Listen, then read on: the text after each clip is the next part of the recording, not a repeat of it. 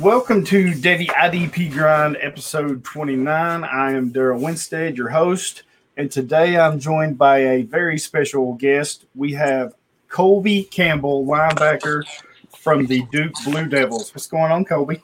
What's up? You know, enjoying the day, enjoying everything I can, man. Excited to be on.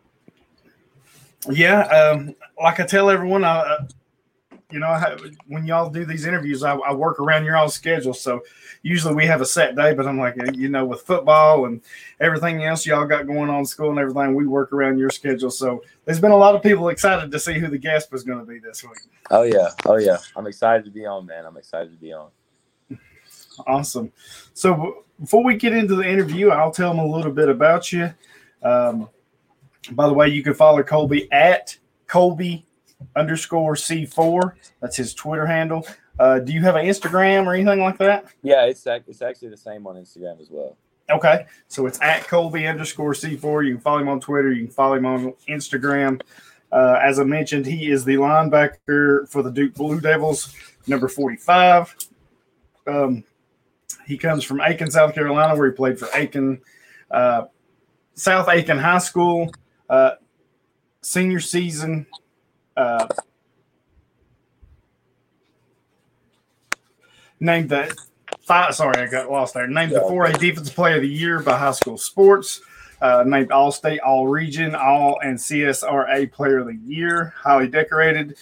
Um, then you go to Presbyterian, which is where I picked you up at. That's because uh, I watch a lot of Division Two and Division Three, so I knew all about you. Uh, yeah, a Buchanan uh, Buck Buchanan Award runner up, which it goes to the best defensive player in Division Two. Um, just uh, I have watched many of your games and I caught some of these, but man, uh, in 40 games for them, 29 starts, 355 tackles, 180 solos, 32 TFLs, 13 sacks, seven QB hits, four forced fumbles, two fumble recoveries, one interception, eight PBUs. You did a little bit of everything for them. Um, it's crazy, you know, that you set the single season D1 record along with a big South record for tackles in a season with 150. Yes, sir. Uh, which is crazy. You set the single, the school single game record with 20 stops against Kennesaw State. I did catch that game. You were all over the place in that game. I actually, I actually broke that again this past year with 25. Yes, that's what I was fixing to mention. You you broke your own record with 25 uh, in a win over Davidson. So, man, you are a just an absolute tackling machine. Um, unanimous selection to the uh, Pioneer Football League first team all conference. And you your career ranks for Presbyterian is first in TFL's 32, second in tackles 355, third in solos 180, second in assists 175, and tied for first in sacks with 13. Um, as I mentioned, you do a little bit of everything all over the field. Um, it's just amazing to watch you play, man. You you play with such fire and such passion, and I, I love watching players play like that. I appreciate it. I appreciate it. This is, you know, it's it's one of those things that you know, growing up. Um, so go ahead. Oh, I was just gonna say, you know, it's it's just one of those things that ever since I've been growing up, you know, it's it's been the way I've tried to play my game. You know, I've tried to wear my heart on my sleeve in my play and whatnot, and uh, I think it's it's best uh, exemplified the person that I am through just the way that I actually play the game. Yeah, and it's contagious, man. Yeah, I can see the way you play. Your your teammates they get fired up behind you, man. When you get on a roll, they get on a roll with you. So, yes, sir. Um, so we'll get into it here. Um, we'll start right at the beginning. Who introduced you to the game of football? Yeah, so uh, it's actually a, it's a, it's a crazy story. I was uh, I want to say I was in third grade and I played uh, baseball, soccer, and basketball year round. Not really bad. Uh, yeah, a little. I played one year uh, regular pitch baseball. So whenever that starts is when I started football.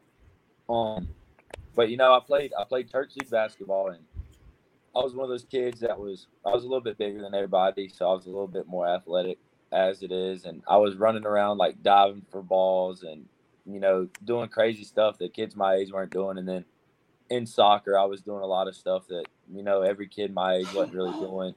And it ended up being my my church league basketball coach was one of my best friends at the time. He was also the coach for the Aiken Tigers, the rec team I ended up playing for. And he goes up to my parents after one of the games and he's like, Well, has Colby ever thought about playing football? And we were like, No. And then my parents asked me, and then I mean, I love playing sports and stuff, and I'd always like like football. So I said, Why not? And uh I actually ended up playing right guard and center my first year. I actually played right guard, center, and corner my first season. So I, oh wow, I, weighed, I weighed too much to run the ball in our league, so I had to play on the O line, but I could play like a corner safety position. And uh, I, I remember my my first memory of football. That well, not first, but the one I can remember. I actually remember my first year playing. I was at corner, and we were playing the championship game against the North Aiken Bears, and I missed a tackle and lost uh, my first ever rec league championship. And oh I wow! I, yeah, I remember that play to this day. So it's, I guess you could say it's one of the one of the reasons I I work so hard and you know try to make every tackle because the first important tackle I ever you know had the opportunity to make I missed it. Wow, wow, cool stories. Uh, when my boys played, they we had the same rules. If you was a certain weight, you couldn't run the ball, mm-hmm. you know, on offense or whatever, but you could play defense if you got the interception or fumble or something like that, you could yeah. pick it up and run with it. And I was like, well, you know, what's the difference? But exactly. so they always love to play defense because you know they could they could pick it up and run with it and all that good yeah. stuff. So that's, cool to hear, man. I love those stories from the beginning like that. Mm-hmm. Um, so why did you choose Presbyterian to further your football career? Yeah, so uh, when I came out of high school, I was uh, I was pretty under recruited. Um, I was a smaller guy. I was a little bit shorter than I am now, and I was about 205. I'm about 235 now, so I put on a little bit of weight since then. but um, you know, I was I was I was a good football player, but I didn't I didn't ever meet the frame and the the intangibles that people really wanted, and it wasn't the intangibles that you could control; it's the ones that you can't. Um, right. I actually ended up my senior year, I got a PWO from South Carolina at a camp, and um, you know, the DC Travaris Robinson straight up told me to my face. He said, "If I uh, if I offered you, I'd be the laughing stock of the SEC." And he was like, "The best I can do is offer you a walk on." And you know, I I kind of considered it, and I reached out to them a year later, like towards signing day, and really never heard anything back from them. And Presbyterian was the my B one uh, double A offer, so, you know, it was my dream to play Division One football, and I, I knew I could go somewhere. I was getting my education for free, so that was the biggest thing. I mean, I had offers like Newberry and stuff, but right. I, I was dead set on Division One. I. I knew the player that I was, not to be arrogant, but I knew the reasons that I wasn't getting the offers and the look that other kids getting. It was just because of my size, not because of my ability. Right. So I decided to go to PC, and I guess I could say it worked out pretty well. yeah, I think it worked out really well for you. Um, again, watching you play, I, I, don't know that you would have been the laughing stock of the SEC. I, I, tend to think you would have held your own pretty well right there. Oh, so. I, I think so. Yeah. um, so you like I said, you played four years at Presbyterian.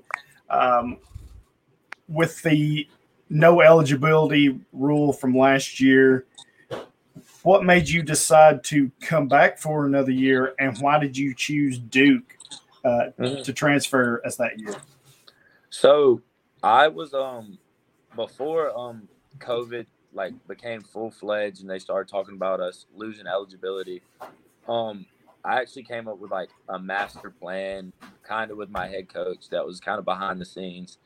Um, I knew I needed another year to um just show who I really was, and I needed to play somewhere bigger. Um, you know, no knock on Presbyterian, no knock on the Big South and the Pioneer League, but uh, I needed somewhere where I could prove myself. I needed bigger competition. I needed more exposure because at a school like PC, you know, the only play, the only thing, the exposure I'm really getting is like guys like you, and then a few other like local outlets. And other than right. that, it's it's me reaching out and me doing what I can, my due diligence to put my name out there. So, um, you know, I decided I decided before the season that if we were going to play like seven games, I was going to play four, take my red shirt, and then play somewhere else. Um, but obviously, COVID happened, and right before our season in the spring, they said we have another year. So I stuck it out at Presbyterian and said, you know, I've been here, I've put all my heart and soul into it, and I'm gonna go ahead and get my degree from here and whatnot, and then see what comes on the bigger things. And then I was actually I was actually about to go to Montana, and then um, Duke offered me, and you know, it's it's no knock on what Montana was because I mean I think they'll compete for the FBS I mean FCS national championship next year. They're a hell of a program, um, right. top of the line, you know, stadium environment and all. But uh, you know, it's it's hard when you think about your future and stuff. And I I'm ten toes down to I'm thinking football is going to work out for me in some way or form. But if something happens that's out of my control, um, a degree from Duke is to have me set for the rest of my life. Um, you know, I didn't really care too much about school at PC. I mean, I cared. I was good at it. I did what I needed to do to graduate. But I kind of took the mindset of it's either football or bust. And now, you know, as I've matured through the years, my later years at PC, I've understood that, you know, it's good to have that aspiration, but don't put all your eggs in one basket. Right. Um, and then, you know, Duke, it, it gave me the opportunity to do what I've always wanted to do and always knew I could do, you know, play Power Five football. And then on top of that, I mean, get one of the best educations in the country. So, I mean, the the education, I mean, yeah, it was a it was a bonus for what my dreams and aspirations were, I guess. But um, you know, looking back at it now, I've been here for a month, and uh, I don't regret any se- any second of it. Awesome, that's awesome. So yeah, I mean, with the, you know, we kind of you mentioned you had a plan there. Uh, you kind of see, uh, uh, listening to you talk, you, you wanted to come to a Division One school where you could get more exposure, get more eyes on your game. It's kind of what Jabril Cox did. You know, he yeah. he left a national, power, and that, at the time I thought that was crazy.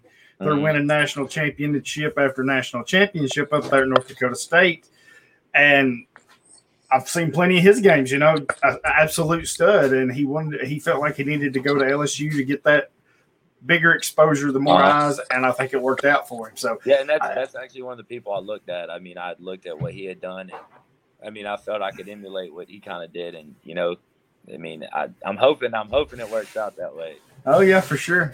Uh, so did Duke find you, or uh, did you kind of have a short list of places you were looking to go and kind of reach out to them? How did that work? Yeah, so um, I actually like followed a ton of coaches on Twitter and then um, it actually happened before I followed them. Coach McGrath, the linebackers coach here, he followed me, and I'm talking like as soon as he followed me, he messaged me, and you know we started chopping it up, and uh, you know it was it was one of those things where I felt really comfortable, felt really good, and I had my head coach, uh, Coach Spangler. Me and him were in like we were in cahoots about everything, and he was uh he was helping me. You know if if I felt like a school was good for me, he would immediately try and see if he knew somebody that knew somebody there and put in a word for me or do whatever he could. And then I uh, got Coach McGrath's number and sent it to Coach Spangler. Coach Spangler called him, and then uh, you know it was back and forth. It was real slow for a few weeks, um, just because they were seeing how some of the guys here panned out. And um, a guy here actually, not saying any names, but a guy here actually ended up not being eligible this year, and a spot at linebacker opened up for a scholarship guy.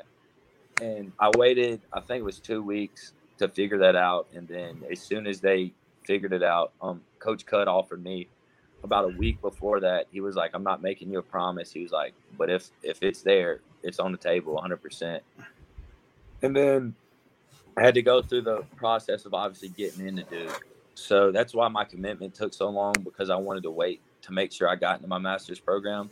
Because I mean, obviously, if I commit, don't get into the program, I'm gonna look like a fool because I'm not right. I'm not gonna be able to come here. And then the schools that I was talking to might have pulled out because you know I've committed and whatnot. So I kind of waited on that, and then it ended up working out pretty well. Yeah, and Coach Cut, I, I, I know him for a long time. A former uh, Tennessee Vol coach. That's I'm I'm just an hour east of Knoxville, so mm-hmm. uh, I know him very well. You're getting a good coach, uh, and oh, yeah. I expect him to get his crew are going to get you te- coached up good, and uh, they're going to put you in the right situations, man. I, I can't wait to watch you. So, um, with that said, um, you know, we we we talked about you transferring to Duke. Uh, we talked about the extra year of eligibility.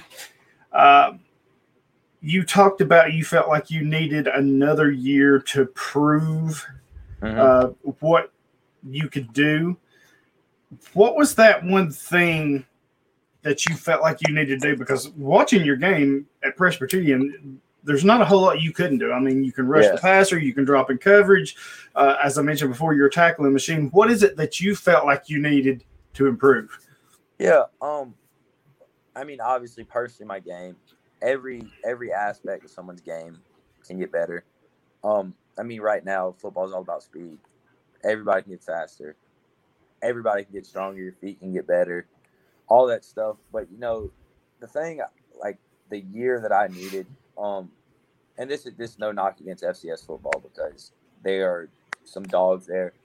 but when you look at a, a, guy's draft stock and you look at a linebacker that's done all these things in the FCS world, but then you look at a kid that went to a FBS school and you know he might not have the same amount of accolades, but he played in a, a, a stronger conference. I mean, you even see a conference like the like the Mountain West compared to the Big Ten you right. see a guy in the Big Ten that's putting up numbers that aren't as good as the guy that's in the Mountain West, but they're going to take the guy in the Big Ten just because he's playing in a tougher, you know, tougher competition, right. playing better teams week in and week out. And I think that was what I really needed, because um, it gives me an opp- opportunity to to prove that I'm not just I'm not just this guy in the FCS. I'm this guy and I'm this football player overall as a person and a player if that makes sense. Yeah, that makes good sense. Yeah. Um. So, well, you, you kind of mentioned it before, and I did too as well. In what way has COVID impacted your everyday life the most?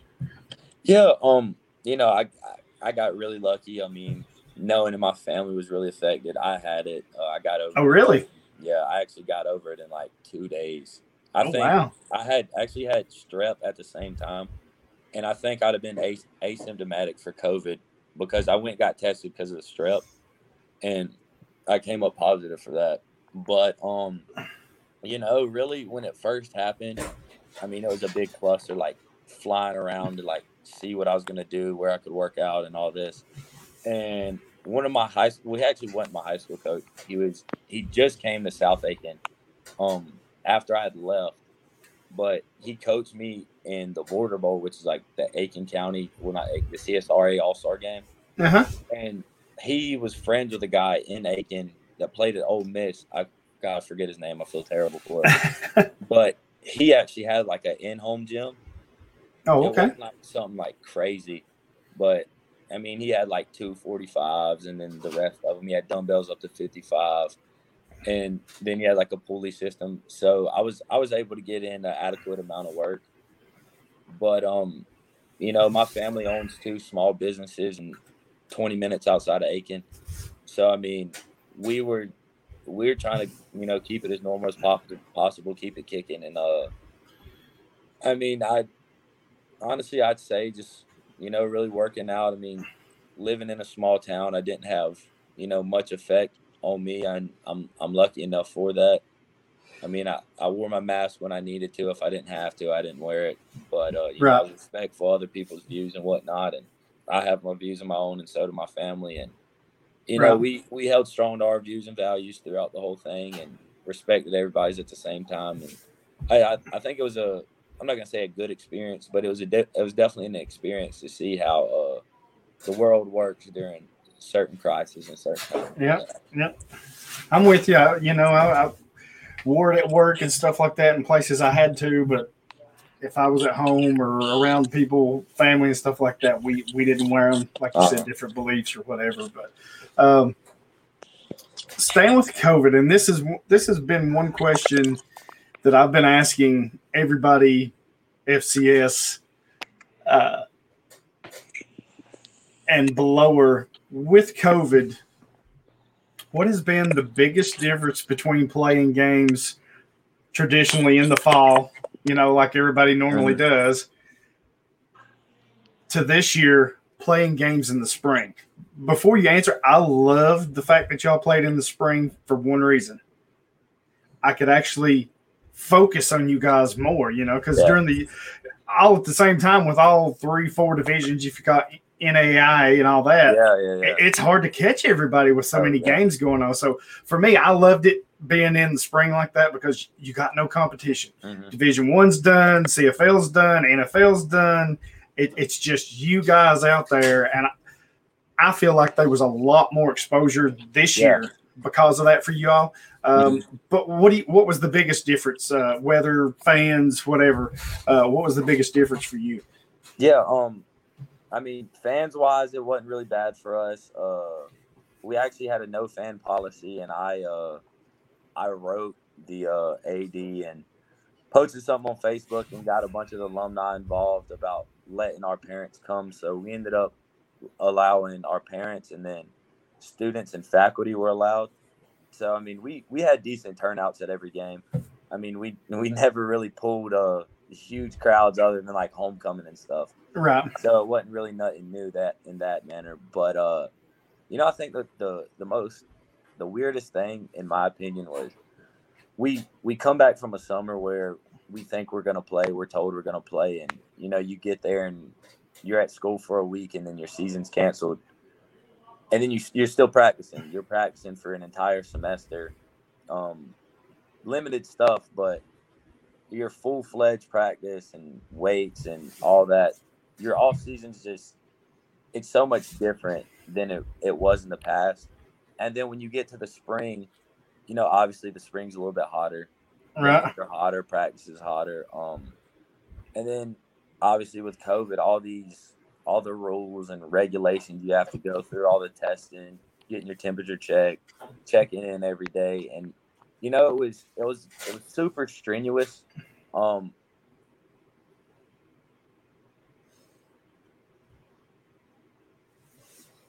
I went out. There you are. I hear you. Yeah, my, my dad called me, but uh, It's all right. you know, uh, you know, it's it was it was so strenuous, and we had to abide by so many rules. And you know, when you got a you got a team full of young guys that don't necessarily feel the implications of it right away, like a lot of us didn't really get impacted by it. So like, why are we doing this? And you know, at first it's okay, and then we get fed up with it and stuff like that. But um, you know, I I really do personally think our like our head coach, he um it might that might have helped why we were so fed up with it because he would like make sure we were on our P's and Q's when it came to stuff like we had like during practice we had four groups coming in and out of the locker room like the starters would go out on defense and the starters on offense and the backups the backups Oh wow. some guys wouldn't come out to practice until it was 30 minutes into it just so we wouldn't have x amount of people in the locker room so we could you know fit protocol or like team meals meetings and stuff. We're all spread out. We're not doing what we normally do. So i guess it's kind of just that part of it you know it's it just it just wasn't the norm. It you know and it, it just didn't feel right because you're not allowed to do like the team movies the team bonding and stuff like that that you're normally allowed to do throughout the season Right. Yeah. One of the biggest things I've heard has has been the weather, the difference in the weather from the It's fall hot. to the spring. Yeah. Um, that's been one of the I, I don't know why, but I found that question so interesting because like I said, most of it's been the weather. There's been a few that's uh, talked about the fans. Uh, I talked to Zyon McCollum, who was Sam Houston State, who just won the national championship. Yeah. And at the time, I didn't even know it. I'd watched some of their games, but I didn't know it. And they played this whole spring season Mhm. without a locker room.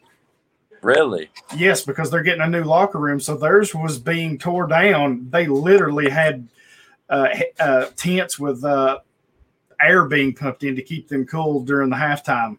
i So did not yeah, know that yeah, they didn't even have a, a uh, locker room. So uh, just different things like that is uh, one of the why I asked that question. I thought it was interesting. Mhm. Um, you talked about what improving your game. Um, what do you think the strongest part of your game is? I think my uh I think my like mental capacity of the game. Um like growing up and all the way through high school, you know, I played both sides of the ball. I in high school, I literally knew what to do at X, Y, Z receiver, the slot, the H back, the running back. I played everything on offense.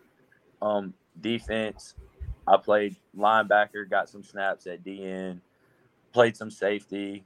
Uh, I never played corner, but I mean, I knew what everybody was doing. I knew what all the right. linemen were doing.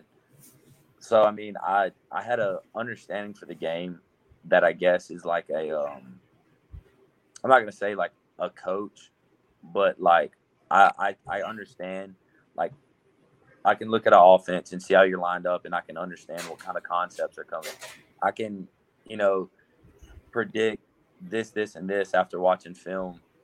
I have a like a go through sheet of what I think is going to happen in my head, and then that I just I see stuff really well. I think um, I think that's why I'm able to make so many plays. I'm I see a play develop, and by the way people are moving, I know what play it is. I know it's coming. I can get there before people. I mean, like a big thing is we played Davidson and they ran a reverse, and I had like a five yard tackle for a loss because I check the line, I take my step, see the guy's pulling, but then I, am reading through to the quarterback, and then I see a receiver coming back from the backside, and then I'm like, oh, the only time they do this is a reverse. So I put my foot in the mm-hmm. ground, shoot the gap, and tackle the kid for a loss on a big third down in the game. So I mean, I think it's things like that. The you know the stuff you can't really teach a kid and I think right. that's why I've I've gotten so far with my uh, I'm not gonna say limited athletic ability because I think I'm pretty athletic, but you know, just size and the stuff that you can't really help. Right. No, I don't think you're limited athletically at all. I mean, like I said, from everything I've seen, there's not a whole lot you can't do from dropping in coverage to rushing the passer to just, you know, sideline to sideline making tackles. So yeah. Um, I know we haven't you haven't played games yet so far this year. Mm-hmm. But just in your time there with with practices and stuff at Duke, what has what do you see as the biggest difference between D- Division One at Duke and where you were at with Presbyterian? Yeah, um, you know, is it like the speed or is it, uh, you know, is the I would, more intricate or whatever? Or? I think I think it's um I think it's two things. I think it's the complexity of the defense. Um it's complex, but at the same time it's not. Um at Presbyterian we had limited calls and those calls applied for a lot of stuff. Here we have a lot of different calls for a lot of different stuff. Oh, so I imagine. Yeah, we're able to do so much more. We're able to run a a four two and then substitute a three three stack or come out with a, a three four. Like we're able to do all kinds of stuff that we weren't able to do before. And then um I would say like the like coaches, the the attention to detail. Um mm. I've learned a lot of stuff here that I thought I was doing right at Presbyterian. And right. it's not that I was doing it wrong, but I wasn't doing it better. And here, like there's there's things even like tackling like techniques and stuff that I thought were like the surefire way to do it. I'm like getting corrected every day because I'm stuck on my eight years of football what I've done for eight years, and it's like right. that's not how you do it. This is the right way. And at first, I was like, well, that doesn't matter as long as I make the play and stuff. But then, like, they show me tape and they talk about it, and then I'm like, this makes so much more sense. So I guess it's it's one of those things. I it's like the little things that can make you a better player that you don't really think about or you don't really think you need to improve on that they like show you. Right. That's cool. That's uh, I, it's something else that I always ask, uh, especially among transfers. You know, mm-hmm. what's what's the difference is because a lot of time, uh, some of the first things you hear is the speed of the game. You know, from uh-huh. high school to college, college to pros. But you know, in the past, you didn't get many transfers because of the transfer rule. Exactly. So now that there's a one year or a one time transfer, now you're going to see more of this. I'm interested to see what the difference is between you know, a Division two and Division three, or, or or one and Division three to Division two. I'm interested to see what that is. I is it the speed is that much faster for you, the game that much faster, or is it something else that separates the two? So yeah, that's very interesting. Mm-hmm. Um, so I got to ask. I'm a huge music guy. Um, what's your favorite song of all time? Uh, see, it's it's hard for me to, to like put a um a dot on it. I, I literally listen to anything. I listen to rock, classic rock, folk, indie. Like I listen to anything rap, whatever it is. If I like the sound, I'll listen to it. But um, you have a favorite band, a favorite group? Uh... See, I, I don't know. I do. I will say that you know throughout my time, um, I've listened to one song. I guess this my, it's. I know it's not my favorite song, but it's a, it's like a tradition. I listen to uh "Make It Rain" by Fat Joe and okay. Lil Wayne.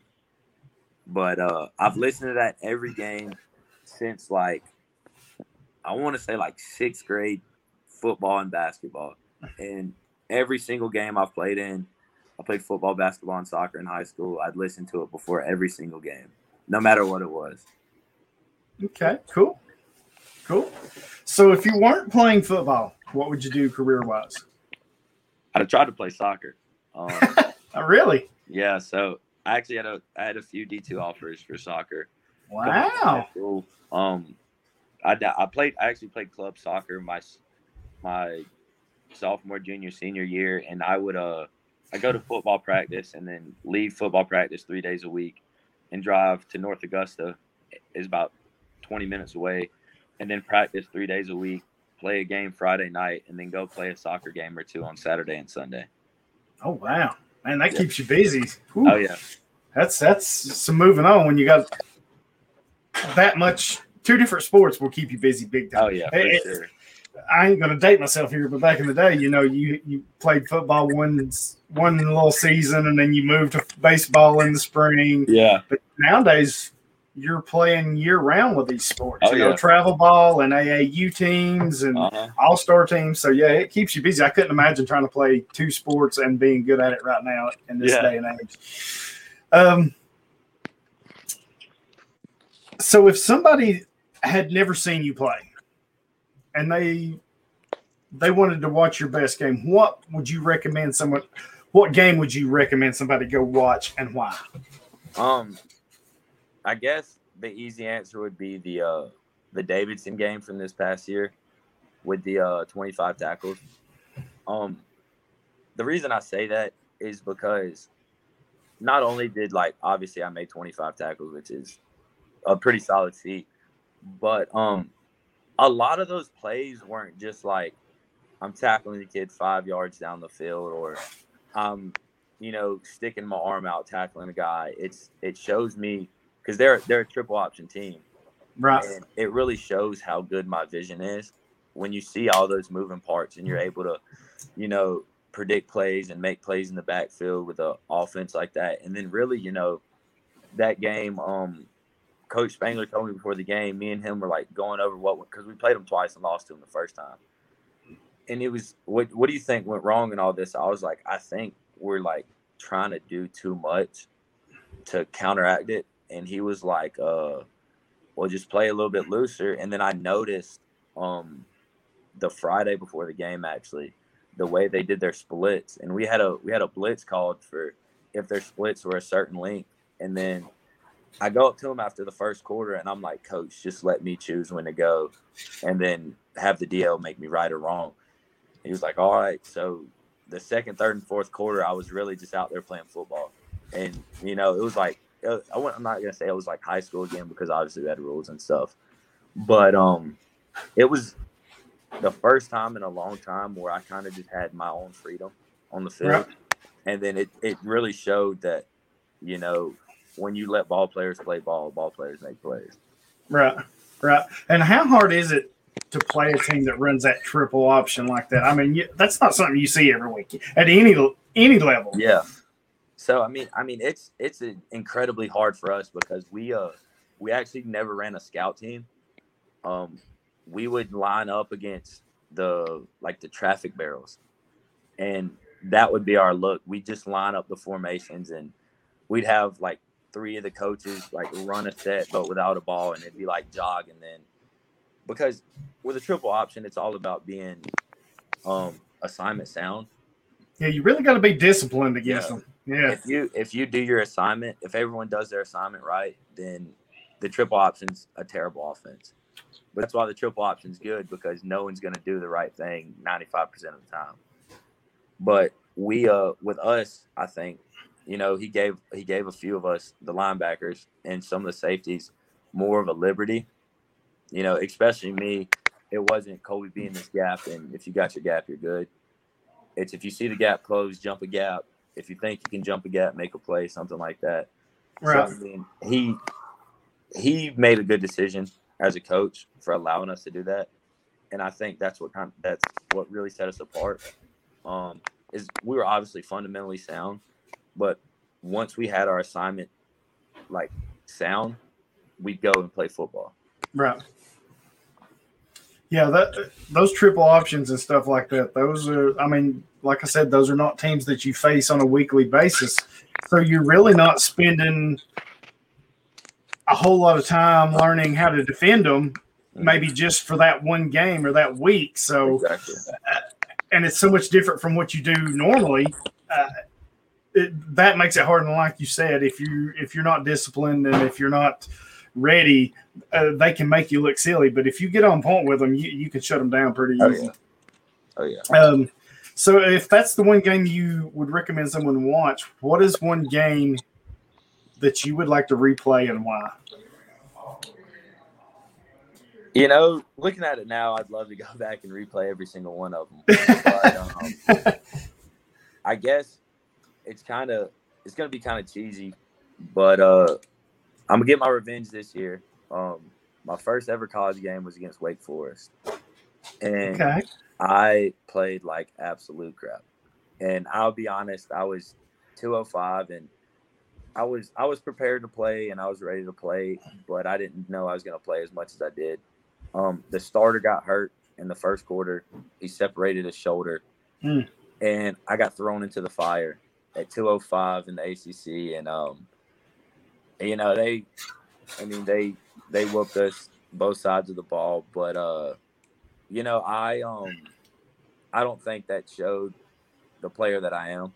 Right. I that was the I'm not gonna say the biggest embar- embarrassment of my career, but um, it was one of those things that made me realize that uh, you know, there's gonna be some hard times throughout this thing, and yep. you know, it's not it's not about size at that point. It's about if you know what to do. And I was ill prepared, not because of my coaches. I I just couldn't learn. I just didn't learn the defense as well as I should have known and I was out there trying to do what I did in high school, just running around making plays. And right. A little, ba- little baptism by fire, huh? yeah. Oh yeah. by by a volcano, it felt like. yes. But um, it was. I mean, it was a heck of an experience. I mean, I I love you know your first game. You're walking into an ACC stadium. It's their first game of the year. They're packed out, and you know you're getting the chill bumps, the goosebumps, everything. And you know, I I'm really fond of the memory, but I just I think that if I could go back knowing what I knew now, it'd have been a completely different story, at least from my perspective of the game. Awesome. Yeah. So, uh, yeah, if that's your uh, your first game against uh, Wake Forest, you'll probably get to see them again this year. Oh yeah, they're on the schedule this year. You'll get to see them again.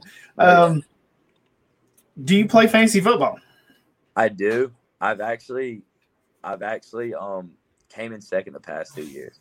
Oh wow! Look at you. This past year, I drafted Christian McCaffrey number one, and yes, I know. He got hurt, and then I ended up losing the championship by like 0.56 points or something like that. Oh wow, that sucks. And I was like willing and dealing the whole season. I was like, Christian's coming back. No, he's not. He's coming back. No, he's not. So I held on to him. And looking back at it, I should have traded him. And then the one week he did come back and play like half, like a third through the season, I didn't start him. Oh, those and, those games suck. I hate that.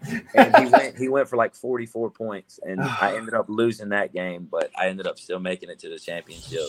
That's nice. I won the, I won the semifinal by half a point, and then I lost the championship by like 0.6 or something. Oh man, nail biters! I hate those games. Hate those games.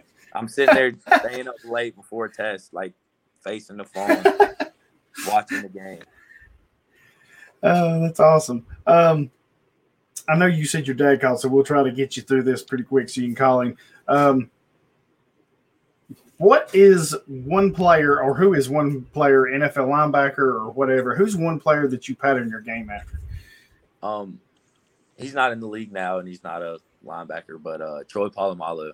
Um, mm. when I first started watching football, um, it just so happened to be the year that the Steelers won the Super Bowl, and you know I'd like watched, and every time I seen somebody on defense, it seemed like Troy Polamalu was making the play, and that's when I that was when I played lineman, and that next year when I went up at age group, I could run the ball. So they offered me numbers and stuff, and I wanted to get 43 because of Troy Polamalu, and they didn't have it. The coach number was 44, so that's why I got 44. Okay. And, you know, just just the way that he plays the game with like the passion, the like enthusiasm, like just I like I just try to I try my best to emulate what he was about. Um, I wouldn't say like technique wise and stuff because obviously he played safety and stuff. Right. But I think um, you know, the better part is the stuff that you can't teach, the stuff that's inside and you know, the stuff that not many guys have and I tried to I tried to create that within myself after seeing the way he played and the passion he had for it. And uh you know, other than that, I mean, I watched Luke Kuechly a lot. I thought Luke Kuechly was a hell of a linebacker, and yeah, I tried to take some pointers after his game and whatnot. But um, I, I really, I really don't try to to try to be anybody else. I try to make a story for myself and make a game, you know, make play the game different from everyone because you know I'm I'm not Ray Lewis, I'm not Luke Kuechly, I'm not you know I'm not any of those guys. I'm Colby Campbell, and you know, obviously in the time that I I'll be playing football, I'm trying to make a legacy for myself. So you know, one day I'm I'm hoping that guys look at me and say I want to play like Colby Campbell or something like that. You know. Awesome, awesome, and and I see a lot of that same energy and passion in your game that you talk about Troy Polamalu having. A, it just stands out on the field, and no matter the position, when you're watching a player those things stand out. If they have a passion for the game, if they're playing with a lot of energy, you can tell it pretty easily. I mean, it, it just sticks out. So, yeah, um, um, we'll move along here. Um, if you had anybody, you know, an inspiring high school player, if they come up to you and they ask you what's the hardest part of playing college ball, what is it and why?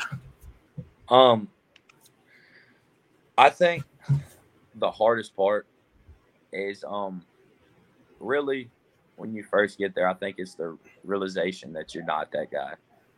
You know, yeah. I think I had, I think I kind of had the idea of myself when I went in. Uh, I mean, I had all these high school accolades. I was like number ten in the country in tackles my senior year of high school, and I had like all this crazy stuff going for me.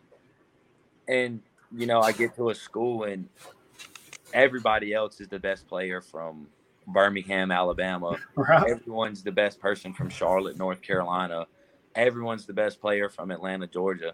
So that's where you have to realize that the preparation that you put into before you get there is going to set you apart from the guys once you get there. If you go into it like, "Oh, I'm the best, I'm this, I'm that," you're you're never going to reach what you were. And I realized that uh, fast you know, the baptism by fire. The baptism by fire happened to me the first week in pads. I mean, I was running with the twos and I was getting destroyed all week long. And right. I was like, I'm I'm not what I think I was. So let me right. become what I thought I was. And that, and I mean, I, I know it's the, it's the most cliche thing in the world, but enjoy it. I yeah.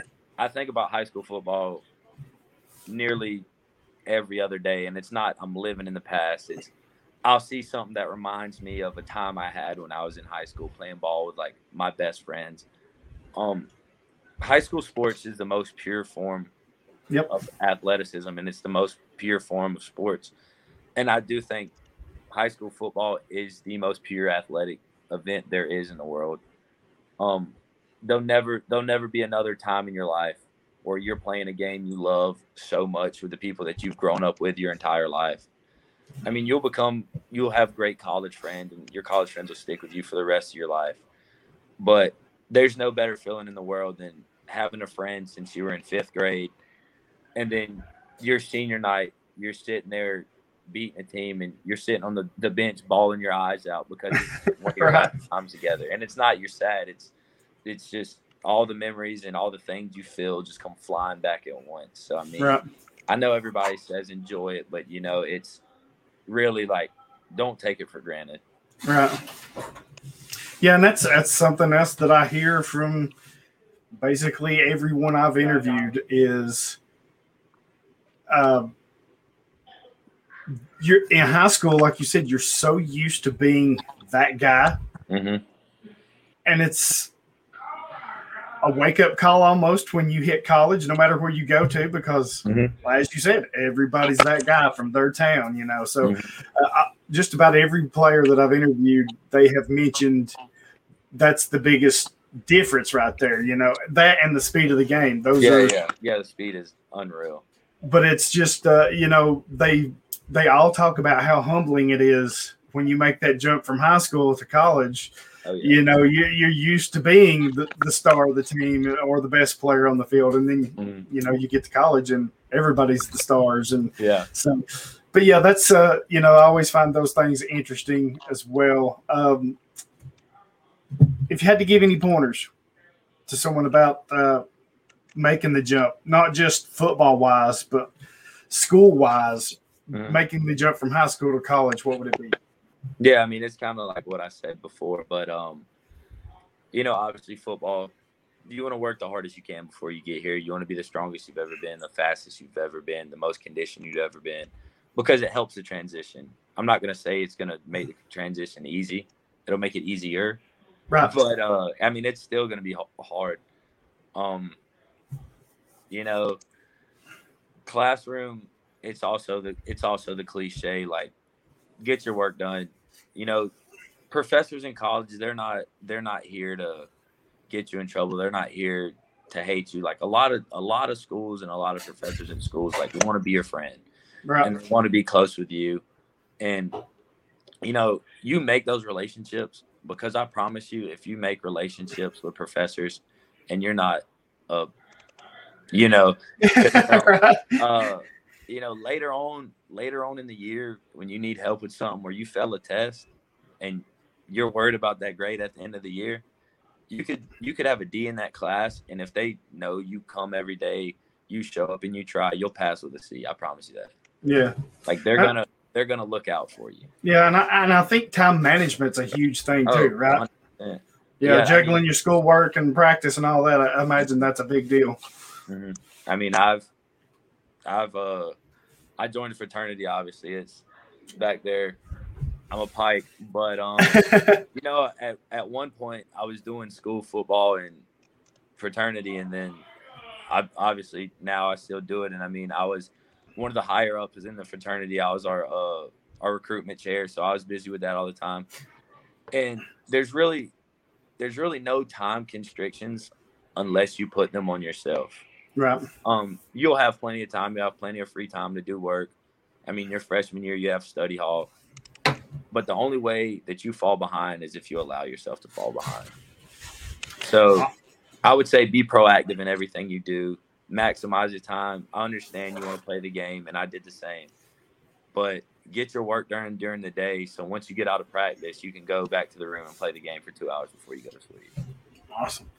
Awesome. Well, I know you said your dad called, so we, we won't keep you much longer. Uh, thank you for taking the time to do this interview. Uh, appreciate it. We'll be following you this fall. I can't wait to watch you down there uh, as the Blue Devils and, and see what you do. Um, tell any of your new uh, mates or any of your old mates if, if they want to uh, jump on and do an interview to uh, hit me up and I'll get them set up. But once again, thank you for taking the time. And I, you, I know you have a busy schedule and all that. So, but we thank you. So uh, yes, can't wait to watch you this fall, man. Oh yeah, I look forward to it. I look forward to hearing back from you too. Oh yeah, I will definitely keep in touch. I'll be uh, sharing all your games, your highlights and lowlights, and all that good stuff. And I- will you know, I keep once those guys go to the pros, I stay in touch with Bryce Huff and them too. So uh, I hope you're the next one that uh, follows in their footsteps, man. Oh, so yeah. uh, thank you very much, and uh, I will see you on the Twitterverse and uh, go get them, man. All right, yes, sir. I appreciate it. you. Have a blessing, my man. You too. Thank you. And that was Colby Campbell, linebacker for the Duke Blue Devils. What a great interview. Love, love, love, love doing these interviews. Uh, there's much more to this interview in a written version that I'll be getting out, putting down this week. Um, I'll be getting that out on the website at uh, idpguys.org. You can follow it there. Uh, be sure to go check that out. Um, whew. Uh, I just love these interviews. I think they're so, so good. Um, before we get into the rest of the show here, um, my apologies for it taking us so long. It just, uh, sometimes you know with their school and their practice and all, and all that it takes a little bit to get on track. Um, you know so we try to work around their schedule or whatever but that's what took so long there. Um, didn't want to give it away this week who it was. Love that. That's our first uh, big time transfer like that. Uh, can't wait to see him play this fall for the blue devils so, uh, as many of y'all know, uh, we got to pay the bills from time to time. Uh, Action 24 7 is a local on gambling site for Tennesseans by Tennesseans. They have been such a great sponsor of uh, the Dig podcast and our Big Brother podcast, IDP Nation, that we do. Uh, you know, use our promo code Hollywood 100 and if you deposit 400 they will match you. They'll give you another 400 so that is the max they'll match. But that's pretty good. I mean if you if you put 400 they give you four that's 800 bucks you got to making bets. Uh, go check them out. They're doing all kinds of things. Nba finals is going right now. Uh, they just wrapped up hockey but they're halfway through the baseball season you know. Uh, the all-star game was this past week or just this week yesterday matters of fact. Um, and aside from they got the Open Championship coming up, if you like to do that. Um, aside from that, they've got a lot of different stuff because it's a slow time, so they've got different stuff. You can bet on table tennis. You can bet on uh, rugby, cricket, cycling, uh, all kinds of stuff. Ping pong. Go check them out. They're running some special offers, some free bets will come your way. So uh, be sure to check them out. And as always, when you uh, when you uh, support them, you're helping support us. Be sure to use that promo code Hollywood 100 for your $400 match or whatever. Um, we also want to thank myfantasyleague.com. Uh, they're a big supporter of us as well. Uh, you know, with our uh, listener leagues of IDP Nation, uh, we're currently putting together a league for uh, a campus to Canton IDP league. So I know I've reached out on the Twitterverse and had some of y'all sign up. Uh, if you're interested in that, hit me up. We're still in the process of that, but we're getting close to getting ready to get that go because we got to get the drafting done. But the uh, the Canton side will take place on MFL. The campus side will take place on Fantrax because as of right now they are basically the only one that does the college side and they do it so well. So if you're interested in that, hit me up. We're also thinking about doing a college only um, a league where you draft college only players and once they get drafted or they finish their careers, they're just no longer on your roster and you have to replenish through the college pool. So that's a couple of things that we are working on. We thank you for supporting us uh, as always. And then one more, um, trophysmack.com. You know, hockey just finished. Uh, basketball's almost done. Uh, baseball's full swing. You know, halfway through. Uh, if you're needing something to crown your champion, be sure to go check them out. Uh, I have a link on my Twitter page, uh, Hollywood Titan. You can check that out to get a free discount there on your uh, on your awards, rings, belts, trophies, plaques. They've got so many good things. It's high quality at a good price. Uh, be sure to check them out. So, a few news and notes here. Um, a few news and um, Notre Dame received a verbal commit from 2022 four-star Jaylen Sneed, a huge get for the Irish, uh, one of the top linebackers in that in that class. Um, that's going to be huge for him. Um, can't wait to see how he does there. TCU received a verbal commit from 2022 four-star safety D'Arco McAllister. Uh, Miami received a verbal commitment from 2022 four-star athlete Chris Graves. Now he played receiver and defensive back, but it appears he is going to make a transition to defense full time, and he's going to be playing some safety. Uh, so uh, he's had some experience, as I've mentioned, playing on the defensive side. So that looks like uh, where he's going for the Hurricanes. And then just before I come on the show, I'd found this piece of news. Um, Ohio Bobcats head coach Frank Solich has announced that he's retiring due to health issues he spent 16 seasons as the head coach of Nebraska and Ohio. Um, he's he's been around forever. Seems like um, six seasons at Nebraska. He was 58 and 19. Uh, and at Ohio, he had a record of 115 and 82. So his career total is 173 and 101. You know, he was the immediate successor to Tom Osborne and those legendary uh, teams there. Um, just a huge, huge uh, figure in the world of college football as a coach, uh, one of the better coaches that we've seen. So he will be missed. Um, so many good things going on uh, around you know recruiting um, is still going right now. Uh, spring games are over.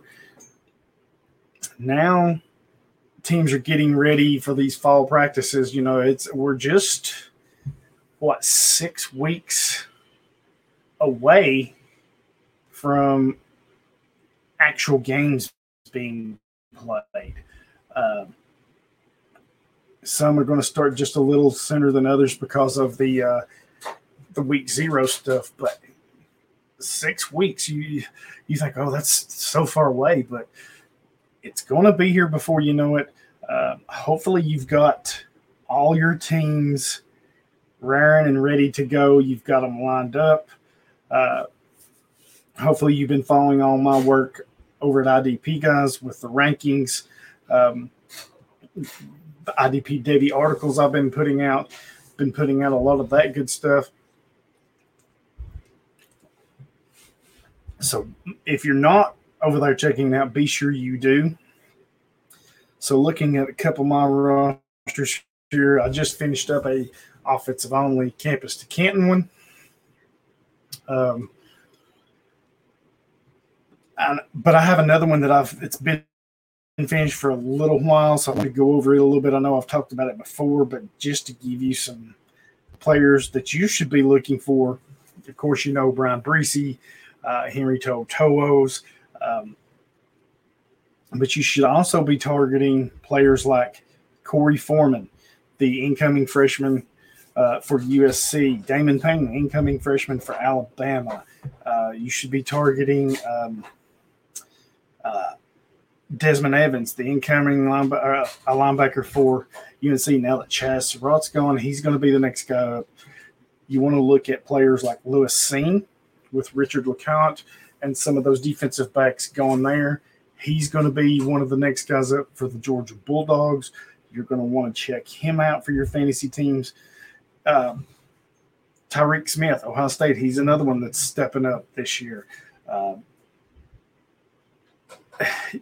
you know, there's so many players to check out. Players like um, Justin Flowe didn't have a huge season last year as a freshman, uh, but now his time's coming. You know, with some of those guys moving on ahead of him.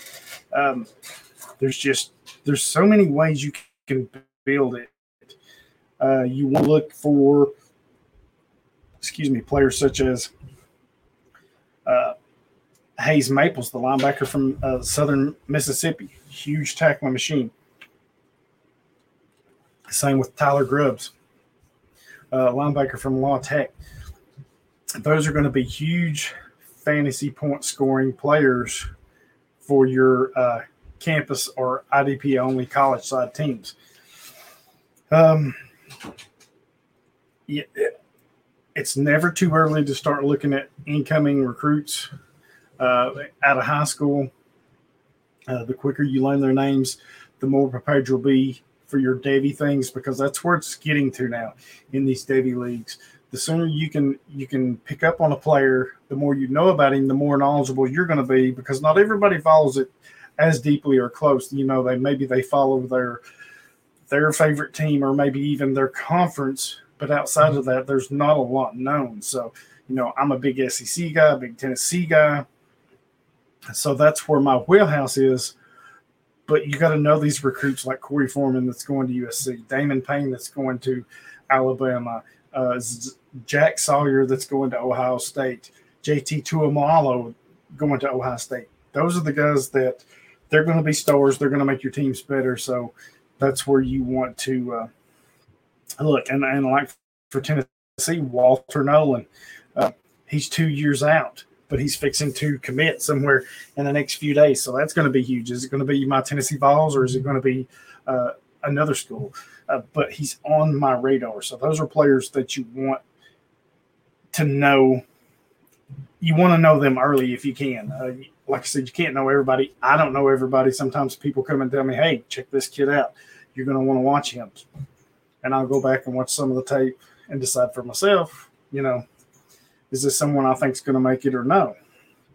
Um, uh, build young is is my thing.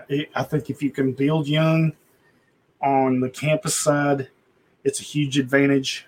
Um, as trying as rather than trying to fill it with I call it veteran players, but more of your senior laden players like juniors and seniors the problem with that is they're studs already, they're stars, but you don't have that much control over them because if they're good, especially as juniors, they're going to leave as underclassmen.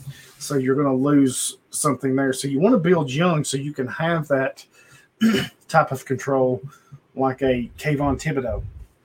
You know, draft him out of high school. You're going to get three years of him easily uh, because he's not going to be draft eligible to a junior. So freshman, sophomore, junior. Then if he leaves, you could say you've got your full value out of it. Same thing with a, uh, a, Tony Grimes, the the corner for uh, UNC.